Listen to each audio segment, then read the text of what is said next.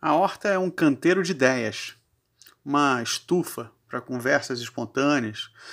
É um ecossistema de aprendizagens orgânicas. Eu sou Gustavo Brito, eu vou ser o seu host nesse espaço de diálogos despretensiosos sobre a arte de plantar e colher conhecimento. Vamos começar?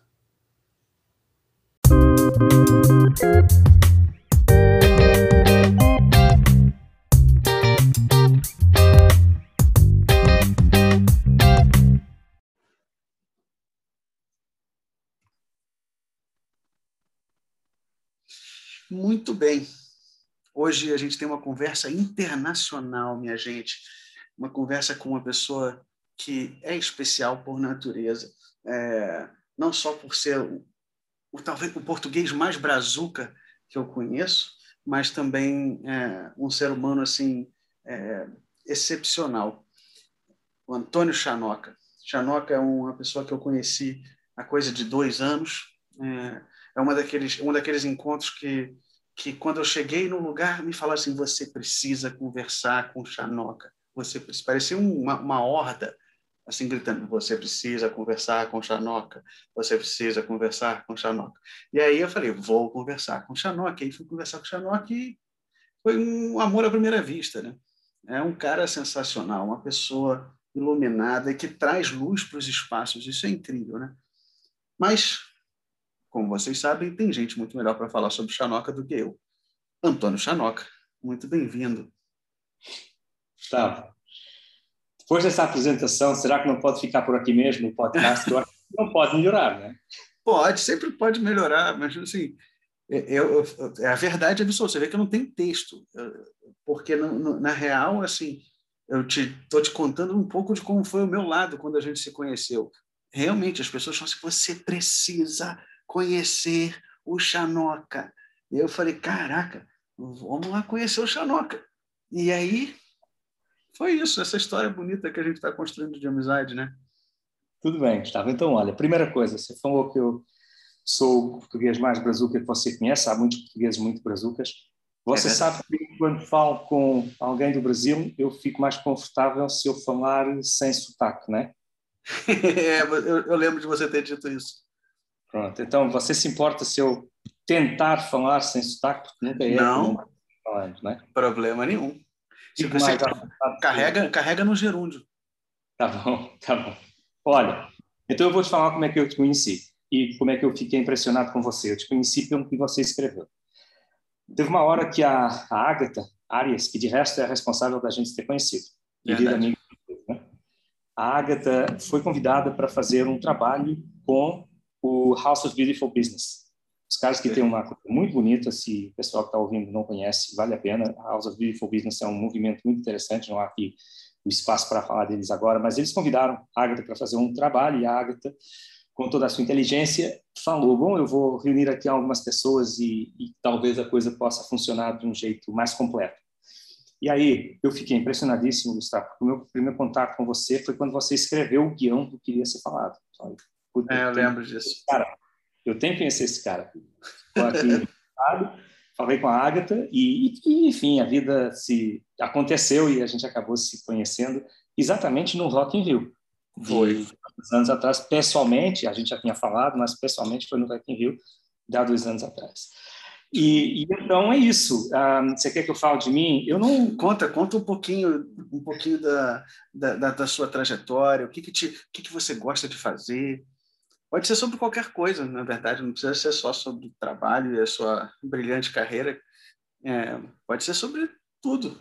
Assim, eu, é, como eu te disse, como eu te disse no, no, no, no papo de alinhamento, eu, eu falo sobre tudo, né? Eu, às vezes surpreendo as pessoas, sabe que eu não gosto de cebola, né? Eu sou uma dessas pessoas que anda pelo planeta Terra sem gostar de cebola. É uma das minhas peculiaridades. eu gosto de cebola bastante, sobretudo se for em salada. Mas, enfim, a gente não tem que estar também alinhado em tudo. Cara, eu não sei o que, é que eu falo de mim, porque a gente sempre tem muita coisa que pode falar, afinal de contas, já são alguns anos. Mas o que, é que eu gosto de fazer? Então, deixa eu tirar aqui um, um alinhamento mais sério, para depois passar por uma coisa que talvez seja assim menos menos séria. Tá bom.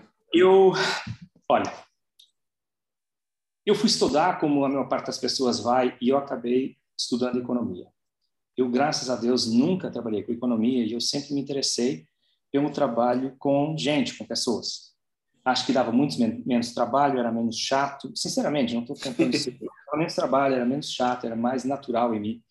Eu me associei a uma organização mundial de estudantes que existe no Brasil, que é a IESEC. Eu Sim. fiquei ligado com a IESEC durante os cinco anos, acabei com um cargo aqui em Portugal que me permitiu viajar muito pelo mundo e ganhar uma primeira perspectiva do global através dessa associação da qual eu serei eternamente agradecido. E, e na sequência disso eu percebi que eu eu seria mais feliz se eu trabalhasse com gente. Daí, depois de uma primeira experiência com com negócio de família que não tinha nada a ver com gente, era uma coisa nada de produção alimentar, eu, ao fim de três anos, eu aceitei um convite que me havia sido interessado já anteriormente, eu resolvi aceitar num outro contexto, e eu fiquei trabalhando na área de desenvolvimento de pessoas com uma coisa que, na altura, estamos falando em 94, uhum. era muito cutting edge, era uma coisa muito moderna, que era formação outdoor, formação comportamental outdoor. Eu fiquei Olha. trabalhando anos nessa empresa, na Egor, e ao fim desses dois anos eu tive um convite de uma pessoa não foi um convite, foi uma intimação. Uma pessoa que tinha, havia estado comigo na IESEC para eu trabalhar, uh, para eu ir a uma entrevista de emprego para uma outra empresa. Eu falei que ia, todo mundo ia perder tempo, que eu estava muito bem, gostava muito, etc. Mas tem um, uns ditados que tem cá em Portugal que é pela boca morre o peixe. Eu ah, fui nessa entrevista e eu fiquei apaixonado pelo conceito, porque esses caras que eram portugueses, eles tinham o quê? Eles tinham uma empresa de treinamento e desenvolvimento de empresa, que é a Tracy, e os caras encontravam o know-how melhor nas diferentes áreas pelo mundo, quem eram os bons caras na, em vendas, quem eram os bons em liderança, quem eram os bons nisso, naquilo, no outro, eles representavam-nos aqui, e daí eles tinham aqueles que eles consideravam ser os melhores intérpretes desse, desses treinamentos, dessas tecnologias. Eu fiquei quatro anos lá, os primeiros dois anos a gente esteve lá de mel, os segundos dois anos a gente teve em processo de divórcio e eu me libertei ao final de quatro anos.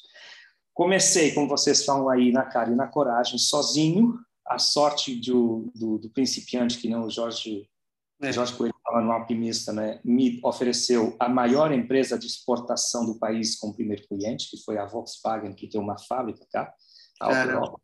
Aí foi o meu primeiro trabalho sozinho, ao fim de seis anos de estar nessa, nessa área. E de então até cá passaram 21. Fez 21 anos na, no, no dia 1 de junho, que aqui em Portugal a gente celebra o Dia da Criança, é 1 de junho. Eu sei que não é o mesmo dia aí no ah, Brasil, mas aqui é 1 de junho. Então fez 21 anos. Então o que é que eu fiz nesses 21 anos, aqui tentando falar de mim através da identificação com o que eu fiz? Eu co-criei uma organização de desenvolvimento de pessoas e empresas, Gustavo. A gente Sim. brincando, brincando, ao final desses 21 anos, a gente está em quatro continentes. Estamos na, ainda na Europa, que eu, com, a, com a sede aqui em Lisboa e com dois escritórios que estamos associados com ele em Dublin e em Budapeste. A gente tem um em África, outro aí no Brasil, que temos que conversar para ver se você se aproxima mais, e um outro na Ásia, no Cazaquistão. E, e o que eu tenho feito é isso. Agora, eu fiz isso porque eu fiz isso porque eu achei que eu conseguiria uma renda fazendo algo que eu sabia fazer e que eu até gostava de fazer. Mas isso me aprisionou, já entrando um pouquinho aqui nossa conversa, me aprisionou Sim. porque eu fiz uma coisa e eu adoraria uh, fazer muitas outras. Então, essa é a, é a fase nesse momento, tá? Eu, eu, felizmente, a empresa ganhou condição de funcionar sem mim e, nesse momento, o que, é que eu estou fazendo? Eu estou numa transição, Gustavo, desse desse espaço de criar algo que me desse a, a, a, autorização de viver sem ser dependente de outros, através de um emprego Sim. autocriado, no fundo. E, e, nesse momento, somos algumas dezenas já, eu senti que estava na hora de sair. Eu saí exatamente no dia que a gente fez aqui um alinhamento, no dia 1 de julho. E eu estou um pouquinho free flow nesse momento. Eu estou eu deixei de ter a minha a minha responsabilidade operacional, digamos assim, na empresa, e eu agora estou com tempo para acompanhando nas, nas reuniões pontuais que existem de mais de alinhamento, mas não operação. Eu estou buscando o espaço para fazer as outras coisas que eu me interessei durante muito tempo e que e que se der, se for o caso, a gente pode conversar um pouquinho disso um pouquinho mais além. Claro, poderemos. Tem, tem uma expressão muito interessante que eu, tem um, um, cara que viveu no Brasil a maior parte da vida dele, embora ele fosse português e acabou morrendo em Portugal. Ele fez várias coisas aí, criou, creio que criou na Universidade de Santa Catarina, se não me engano, em Florianópolis. E é um cara que eu conheci pessoalmente, tenho muita, muita dívida para com ele pela forma como ele me ajudou a ver o mundo. Um cara chamado Agostinho da Silva. Sim. E ele falava que brasileiro é poeta solta. Mas a noção de poesia dele não era escrever, era fazer. Ele falava Sim. que ser poeta não é falar, é fazer. Fazer a tua própria poesia. No fundo, te, você se entrega àquilo que você considera que é o que veio cá para fazer e faz. E essa é a tua poesia. Sim. E ele falava sempre que brasileiro é poeta solta. Eu me sinto tão brasileiro quanto eu consigo nesse, nesse aspecto de me soltar, sabe? De fazer a coisa que você realmente acha que deve estar fazendo, mesmo que seja nada. Que Sim. não é fácil fazer nada. Eu tenho tentado várias vezes não fazer nada.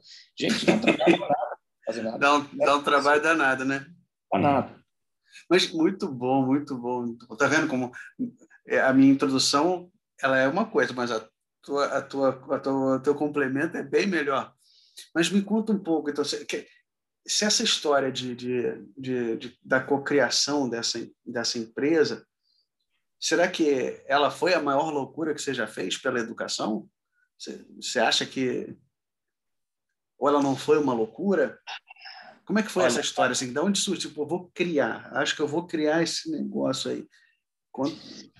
Olha, eu escrevi nessa nesse momento que eu estava saindo, eu fiz uma reflexão e escrevi um, um e-mail com umas páginas para o pessoal mais próximo, porque eu estou trabalhando. Eu eu lembro o que eu escrevi já há umas semanas acerca do porquê eu comecei com essa, essa empresa.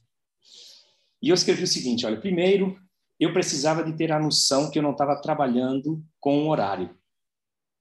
E todo mundo que é empresário sabe que é muito mais escravizante em termos de tempo você ser empresário do que ter um horário, regra geral. Mas pelo menos você é dono do chicote, falamos assim. É escravizante, mas você sabe quando e quando não. Então, essa liberdade de tempo. Sim. A segunda coisa foi eu não tinha, eu não convivia bem com a noção de que eu tenho um teto salarial. Sim. Não que eu seja um cara que tenha necessariamente a ambição de ser rico, mas eu lido mal com certos limites. Então, o limite salarial, aquilo me deixava o limite de tempo. Você tem X dias de férias por ano e o limite de salário, você vai ganhar Y por ano. Isso mexia comigo demais, eu tive que sair por causa disso, mas teve uma terceira razão. E a terceira razão foi o âmbito de coisas nas quais eu gostaria de me envolver, eles eram muito monofocais. Se você está trabalhando com contador, você tem um determinado âmbito, né? Sim. Então, quando eu saí, usando a tua expressão, foi loucura? Foi loucura. E vou te falar por que foi loucura. Porque isso exigiu de mim uma disciplina que não é a minha natureza.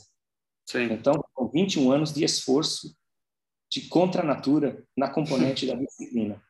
Com momentos muito difíceis, momentos que a gente se pergunta, será que eu vou sair dessa? Com qualquer empresário. É. Salvo algumas exceções, mas eu não sei sequer se tem as exceções. E, e foi essa loucura, sim. Mas eu não... Se a empresa foi a maior loucura que eu fiz para a educação, uh, eu acho que não, cara. E, e quando, quando eu penso nisso, eu vou te falar Primeiro, o que é, a educação, né? Para mim, eu acho que e, atenção, que, que, me perdoem quem, quem sabe de fato o que quer dizer a palavra educação, mas eu tenho uma interpretação que é a minha. Quem é que sabe de fato? Depois me diz. educação é uma certa capacitação, é um potencial, tá? Você está capaz de alguma coisa. E essa capacidade, eu acho que ela se alicerça, entre outras, eventualmente, mas pelo menos em duas grandes forças. Uma é o que você sabe, o que você conhece. E a outra é o que você quer. Certo. Eu sei que educação talvez seja menos do que isso, mas para mim é tudo, porque quando se fala, ah, seus pais lhe deram uma boa educação, com certeza que não foi apenas o que eles te ensinaram que existe ou não existe. Foi também muito as crenças que eles te passaram, tá? Sem dúvida. Então, eu creio que falando com a Agatha, da Agatha num, num, numa coisa que eu não vou cometer a inconfidência do detalhe, mas eu registrei uma coisa que a Agatha me falou numa das duas primeiras vezes que a gente conversou. Ela estava tendo uma conversa com alguém muito importante na vida dela e que falou: Bom, você pode fazer, mas me garanta que você vai fazer, não é uma transgressãozinha. É uma uhum. transgressão séria. E eu acho que as maiores loucuras que eu consegui fazer até hoje foi quando eu fiz algumas transgressões. Quer dizer o quê? Quer dizer quando eu fiquei fazendo outras coisas que não tinham que ver com a empresa em si, sabe, Gustavo? Sim. Mas que eu achava que tinham que ver com aquilo que era relevante ser feito. Então, eu acho que ah, alguns dos momentos de maior liberdade para mim, liberdade, gosto, entusiasmo mesmo, aí eu, com, com, com a devida licença, eu vou falar um pouquinho do que alguém me contou, que eu não faço ideia quem, que a palavra entusiasmo quer dizer. Não sei se é verdade, se não, eu não estudei mais isso, mas eu registrei essa nota. Alguém me falou que entusiasmo tem a raiz etimológica, de, a etimologia da palavra é Deus dentro de você. Falando aqui sem qualquer relação com a religião, vamos falar do universo dentro de você, né? força que seja, que a gente faz parte, mas que é superior a nós, esse esse algo maior dentro de ti que te dá e que você está alinhado com ele, você tem uma sensação de êxtase quase, né?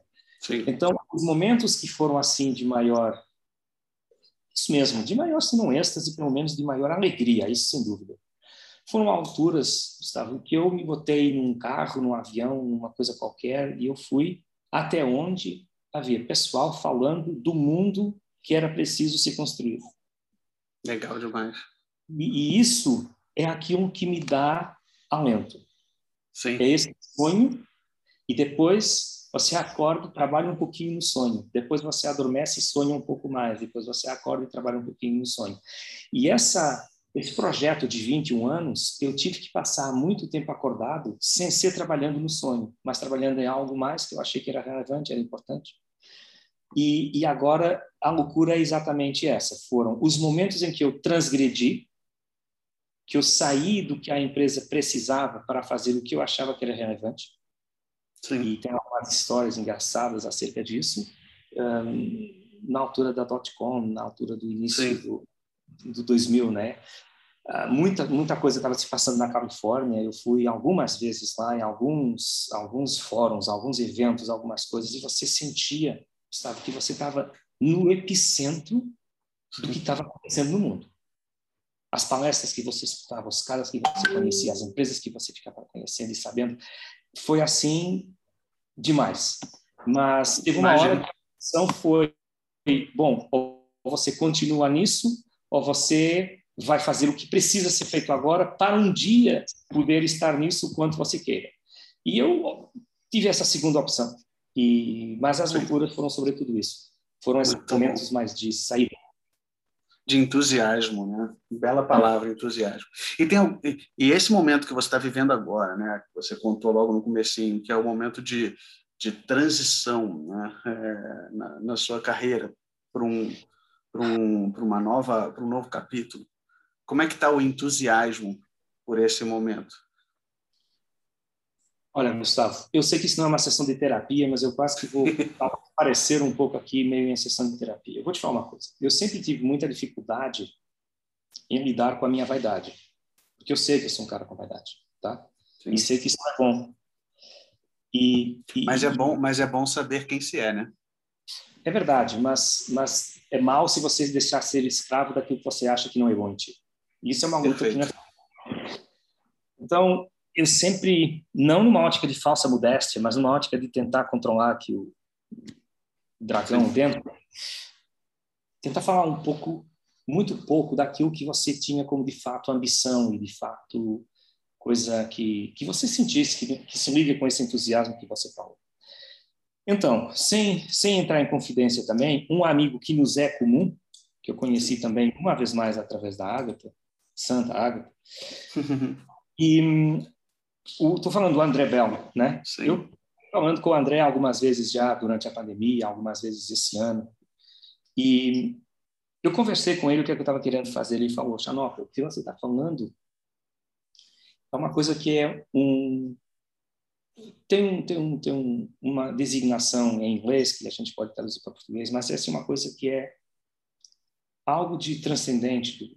Você está querendo fazer alguma coisa que tem uma dimensão maior do que, a, que existe atualmente, do que está acontecendo. Um, ah, ele falou até a, a expressão, eu vou, vou lembrar dela. E e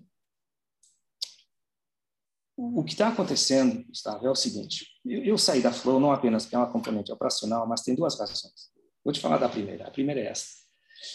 Muitas das intervenções que a gente faz nas empresas, elas, infelizmente, são um pouco mais do que cosmética. Sem dúvida. Porque a gente quer ir mais fundo e as pessoas não têm a latitude para conseguir. Seja porque elas próprias têm medo, seja porque o sistema em que elas estão não lhes permita. Perfeito. Então, não é sempre, graças a Deus que não é sempre, e felizmente a Flow tem feito várias intervenções que são efetivamente de transformação, felizmente são, mas muitas outras não são. Então eu decidi que, em primeiro lugar, eu queria sair dessa dessa falsidade de estar fazendo alguma coisa que eu via de, de partida que não ia resultar numa transformação efetiva. E eu, então eu acho que nesse momento eu estou me envolvendo com projetos com a Flow, sim, quando eu vejo que são coisas um, que efetivamente podem alterar. E isso um, é algo que não acontece todos os dias, né? Não. Não Acho é, é muito. Mas é assim. No fundo, eu estou vivendo uma coisa que é uma parte incremental e uma parte quântica. A parte incremental é essa: é eu falar assim, gente, com certeza estou aqui disponível para fazer parte dos projetos que vierem. Muito agradecido. Vamos lá. Desde que seja uma coisa de efetiva transformação. Se não for, a gente agradece. A gente fala que isso não vai ter o impacto que poderia ter. Os caras na mesma querem fazer, a gente recebe o que tiver que receber, damos o nosso melhor, fica melhor do que estava, mas Sim. não tão bem como poderia. Sim, sei bem, sei bem como é, sei bem como a gente está fazendo isso, honestamente, tá? Honestamente, a gente faz isso. Mas essa é a parte incremental da minha transição nesse momento. Qual é a parte quântica? Ah, aquilo que o Gustavo, que o, que o André falava era um propósito massivo transformador. Certo. Um, o famoso é MTP, Massive Transformative. Massive Transformative Process. É. E aí o que é isso? Gustavo, eu acredito mesmo que a gente não viveu, não tá, a raça humana não nasceu para ser escrava de um trabalho que a condiciona na maior parte do tempo que está viva e ativa, para poder pagar o que queira que seja. Mesmo que seja ao nível de, do, da Ferrari ou da Lamborghini ou do que seja. E sem crítica nenhuma, acho muito bem que todo mundo tem que eu quero ter essas coisas todas, se, se, se pintar. Sim. Mas então, o ponto aqui é esse. Nós, nós temos as condições tecnológicas para ter uma vida socialmente arrumada de um jeito que você não precise de trabalhar para viver. Sim. Para que você possa trabalhar em tudo o que você queira. Uma espécie de abundância sistêmica. Abundância sistêmica é exatamente isso.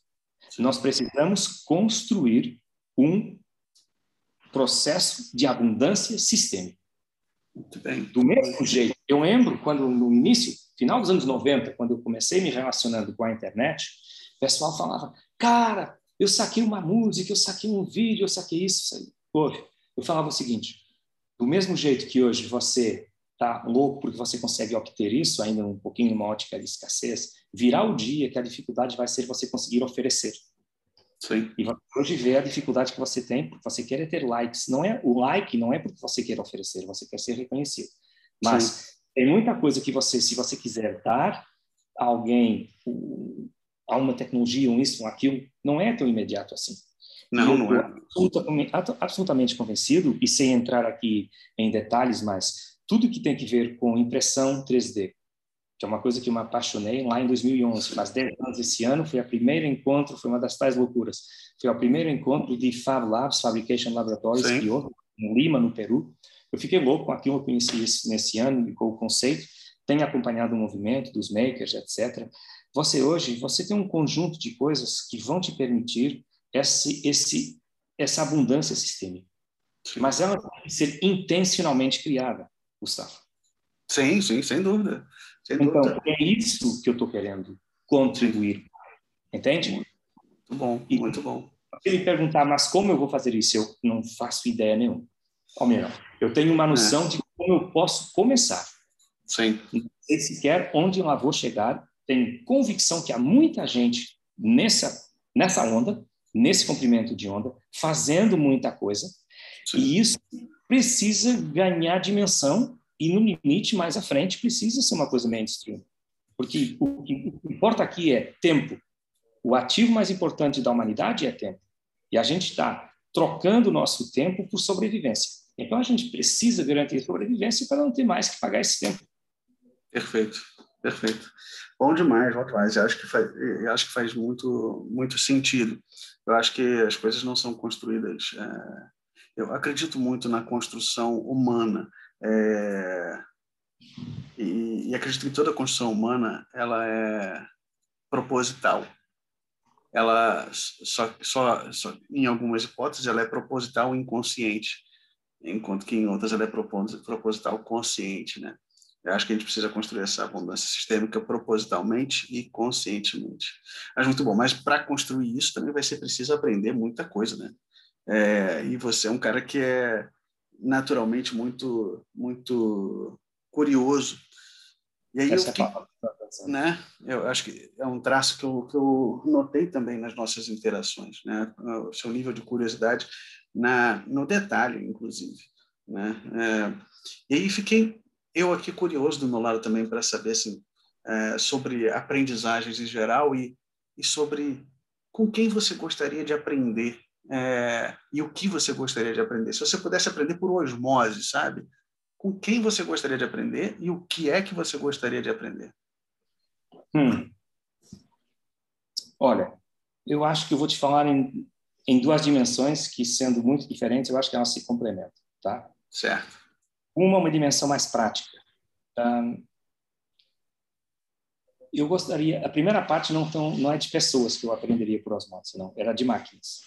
Certo. Eu gostaria ser capaz de, de ter autossuficiência em muito do que tem que ver com, com informática, com programação. Sim. Eu sei zero de programação, zero. A única coisa que eu sei de programação é a palavra programação. Se falar mais alguma coisa, ah, já ouvi falar de Cobalt, de C+, de Java, e daquilo. Sem nada, zero.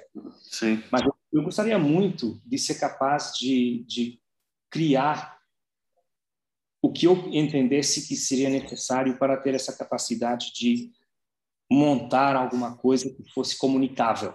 Estou falando uma dimensão alargada, né? Sim. Então, tivesse que ver, se, se desse para aprender por osmose, eu gostaria muito de aprender com, com, com esse tipo de, de, de capacidade, de competência, para ter uma, no fundo, uma, uma capacidade de, de comunicação, de linguagem do século 21, naquilo que tem que ver com a componente tecnológica.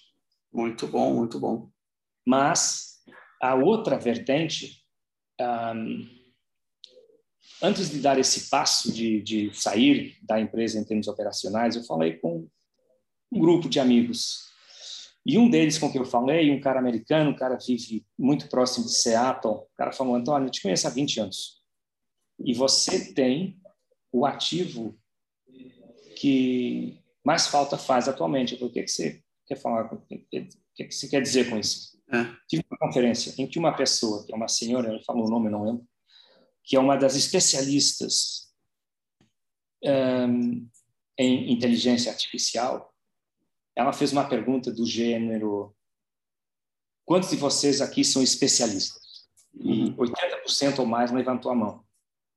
E ela falou: o seu trabalho está ameaçado nos próximos 10 anos, no máximo 20. Menos Sim. do que 20. Sim. E o que ele falou para mim foi: se você quer continuar a ser relevante naquilo que você faz, você deve ser a pessoa com quem se vai ter quando se procura coragem. Legal, hein? E eu fiquei ouvindo aquilo, eu falei, e, e, eu já te vi em sala algumas vezes, e você transmite coragem, você transmite inspiração, você isso, você aquilo. Tudo bem. Então, o que é que eu gostaria de aprender? Eu gostaria de aprender, para além dessa parte da programação, eu gostaria de aprender, Gustavo, como é que eu seria uma pessoa mais melhor pessoa. Eu vou explícito. Se fosse por osmose, eu gostava de sentar ao lado de Jesus Cristo, eu gostava de sentar ao lado do Buda, eu gostava de sentar ao lado de um mestre desses. Sim. E que por osmose, aquela serenidade, aquela tranquilidade inabalável, com o que quer que seja que ande à tua volta, que eu ganhasse isso. Eu sei que isso não se ganha assim, mas essas duas combinações de ter uma capacidade tecnológica de comunicar via o que nós vamos vendo todos os dias no virtual, junto com essa serenidade inabalável, com essa capacidade de ser assim, era o que eu é o que eu ambiciono. Não a primeira parte, porque é muito difícil, mas a segunda, pelo menos, a gente vai. A segunda é mais ainda, mas que pelo menos a gente tem a, tem, tem a, a sensação que vai exatamente, que vai ficando melhorzinha a cada dia que vai passando, pelo menos a gente se esforçar por isso. É muito interessante, porque se você junta as duas aprendizagens por osmose que você está falando aí, com o teu desafio de gerar abundância sistêmica, é, eu acho eu acho que eles eles conversam muito, né?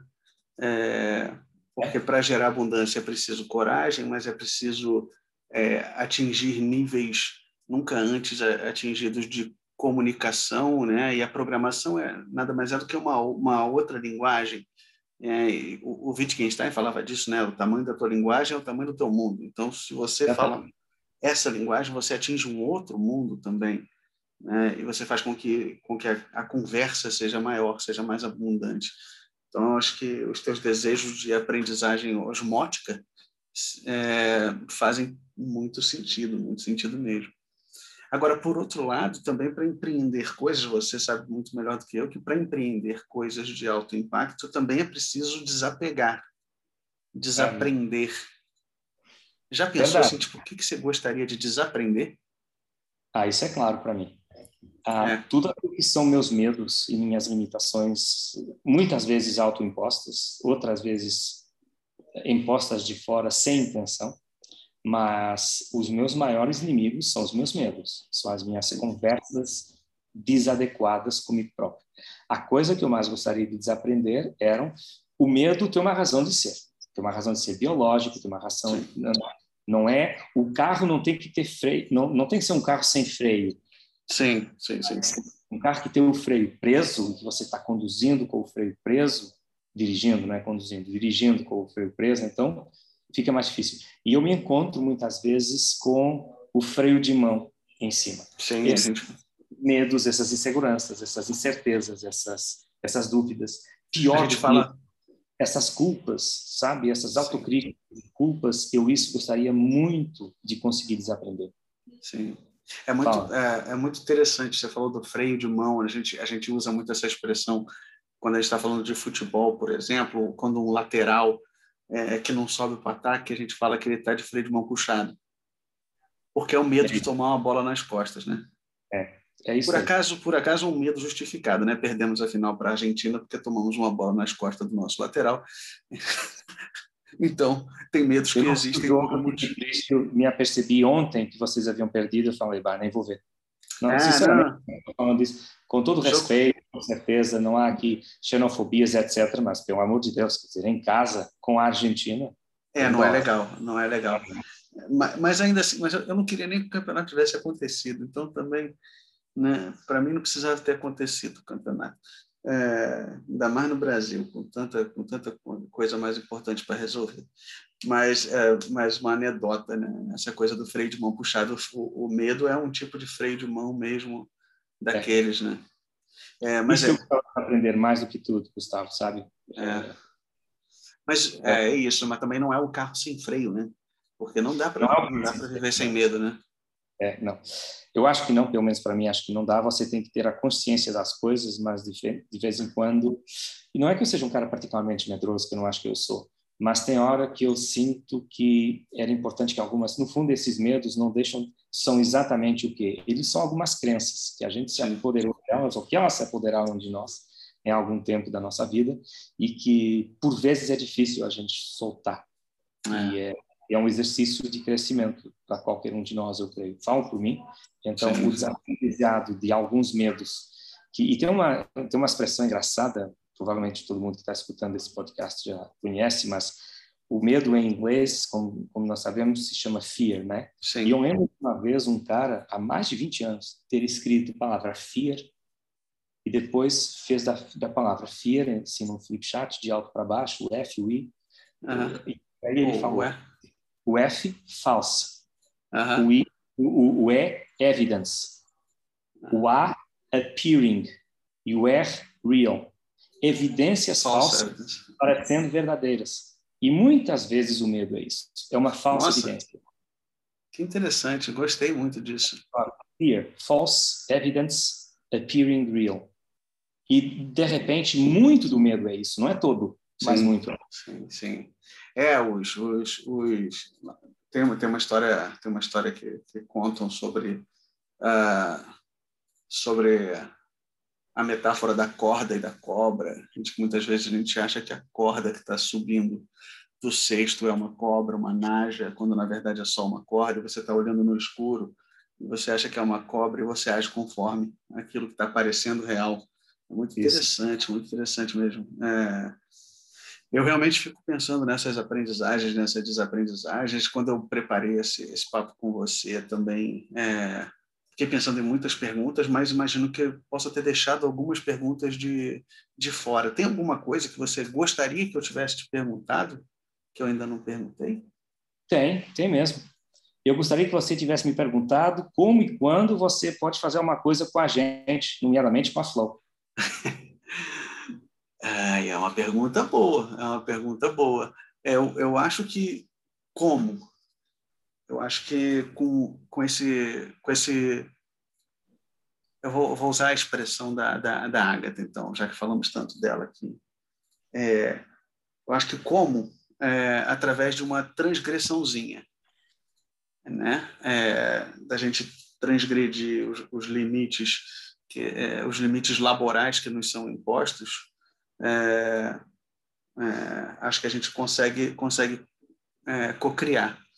E quando é, é uma questão de, de, de, convite, a gente, a gente pode construir isso quando a gente quiser. Agora, eu acho que é uma transgressãozinha. Eu tô, eu, eu tô sempre a horta é uma transgressãozinha, né?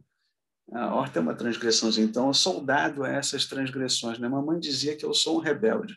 É, então, que bom é, isso. Então já temos temos temos essa resposta, viu? Ah, isso é bom. Eu vou falar com o Márcio, com o meu sócio aí no Brasil, nosso country manager aí, Boa. e eu vou falar, olha, escuta esse podcast e aproveita, dá uma ligada pro Gustavo que está na hora. Vamos ver o que é que ele faz. É. E tem alguma coisa que você gostaria de me perguntar? Ah, se eu já, já, já, já joguei, você já jogou essa pergunta de volta, né? Então é. já meio que já meio que entra nesse nesse ponto aí. Mas tem mais alguma coisa que você que você acha que seria legal a gente a gente tocar aqui? A gente falou sobre é, sobre a tua trajetória, a gente falou sobre como surgiram, como surgiu a Flow, as pequenas transgressões que te entusiasmam, né? Você trouxe isso também, entusiasmo, né? Que é o Deus, o Deus interior, né?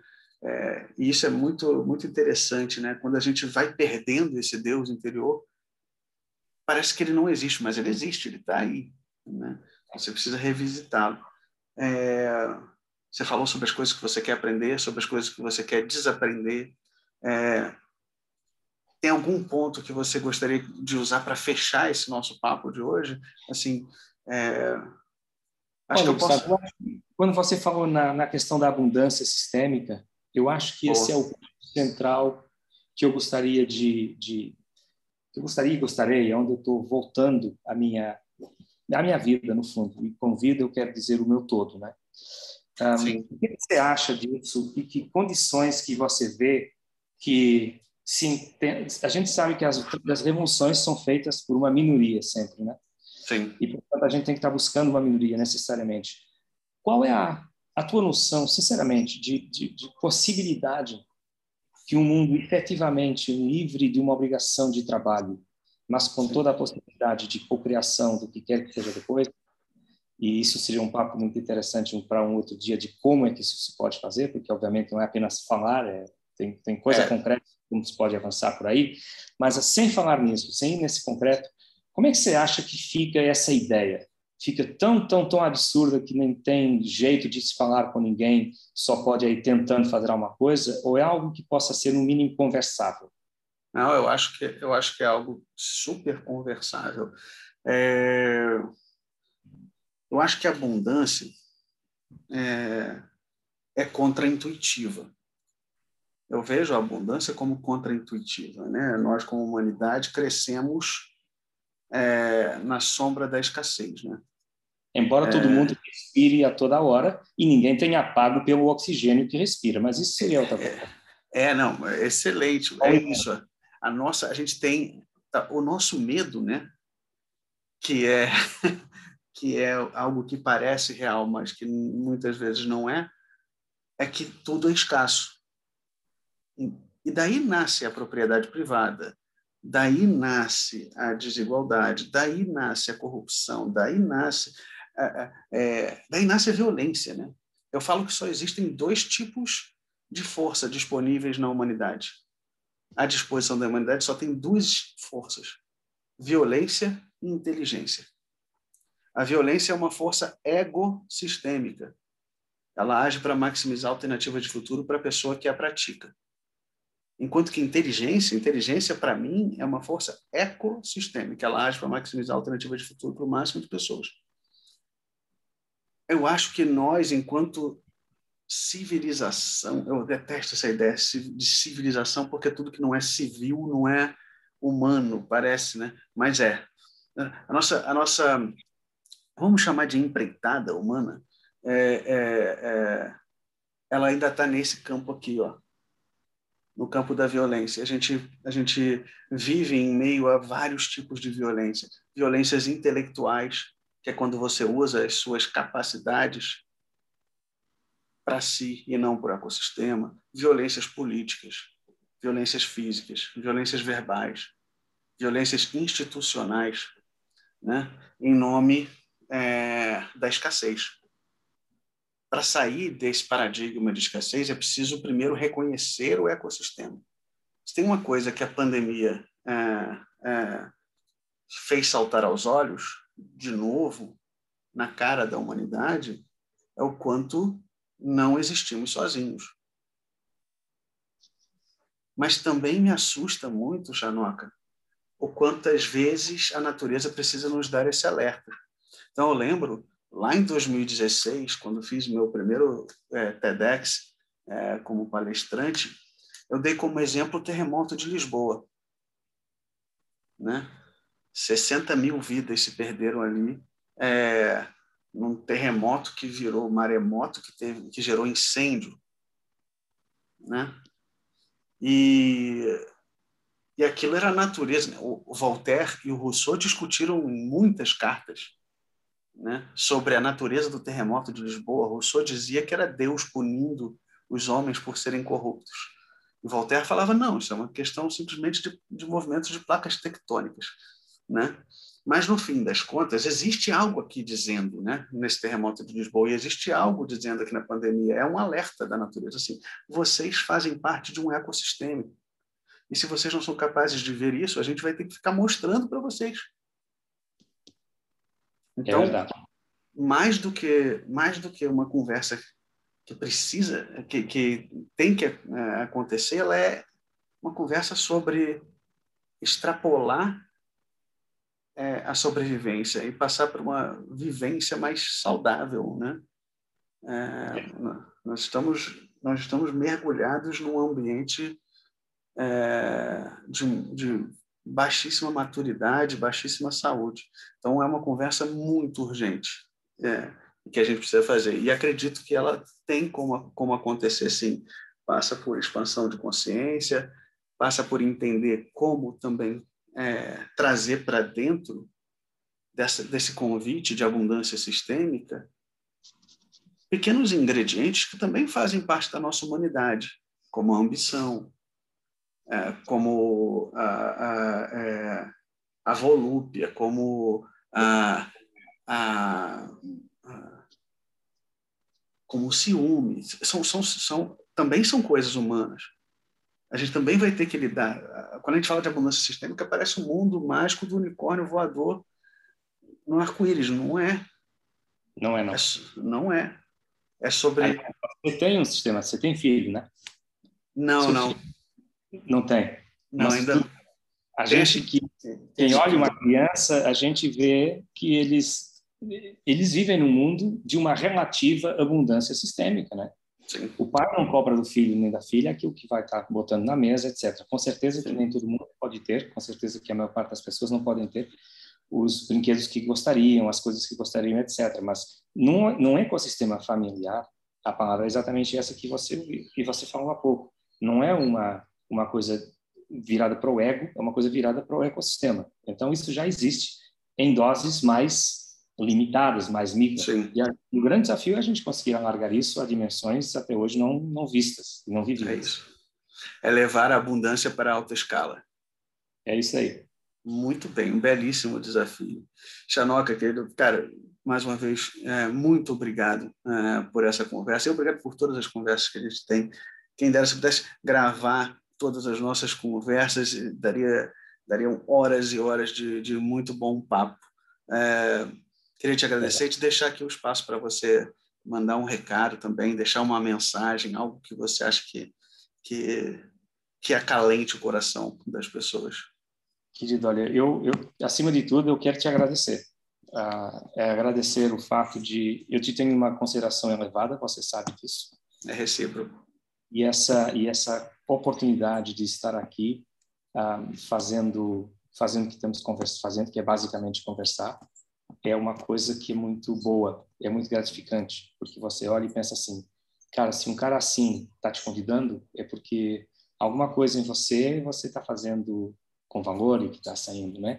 Mas então, com certeza. Essas conversas que a gente pode ter entre amigos, umas mais, outras menos gravadas, etc., é a única coisa que eu posso aqui deixar, que é o testemunho exatamente dessa nossa coisa, que é essas conversas, essas intenções, essas interações, que se repitam, que se um, reforcem, porque isso, no fundo, acaba por ser, para muitos de nós, um, uma forma de inspiração e uma forma de ganhar forças e convicção para os passos que temos que dar e por vezes não são tão fáceis assim, porque normalmente a gente está aqui numa zona minimamente confortável, para não dizer bastante, e quer você, quer eu, temos um momento de mudança, você falou isso no início e eu igualmente Sim. também. Então, é, é, é, agradecer essa oportunidade para a gente se olhar o espelho e, e, ver que, no final de contas, estamos fazendo algumas coisas bem feitas e, e que isso se transforme em um reforço de coragem para todos nós. É isso. Maravilha. Muito obrigado, Xanoca. Um grande abraço, querido. Grande abraço, meu amigo. Até breve.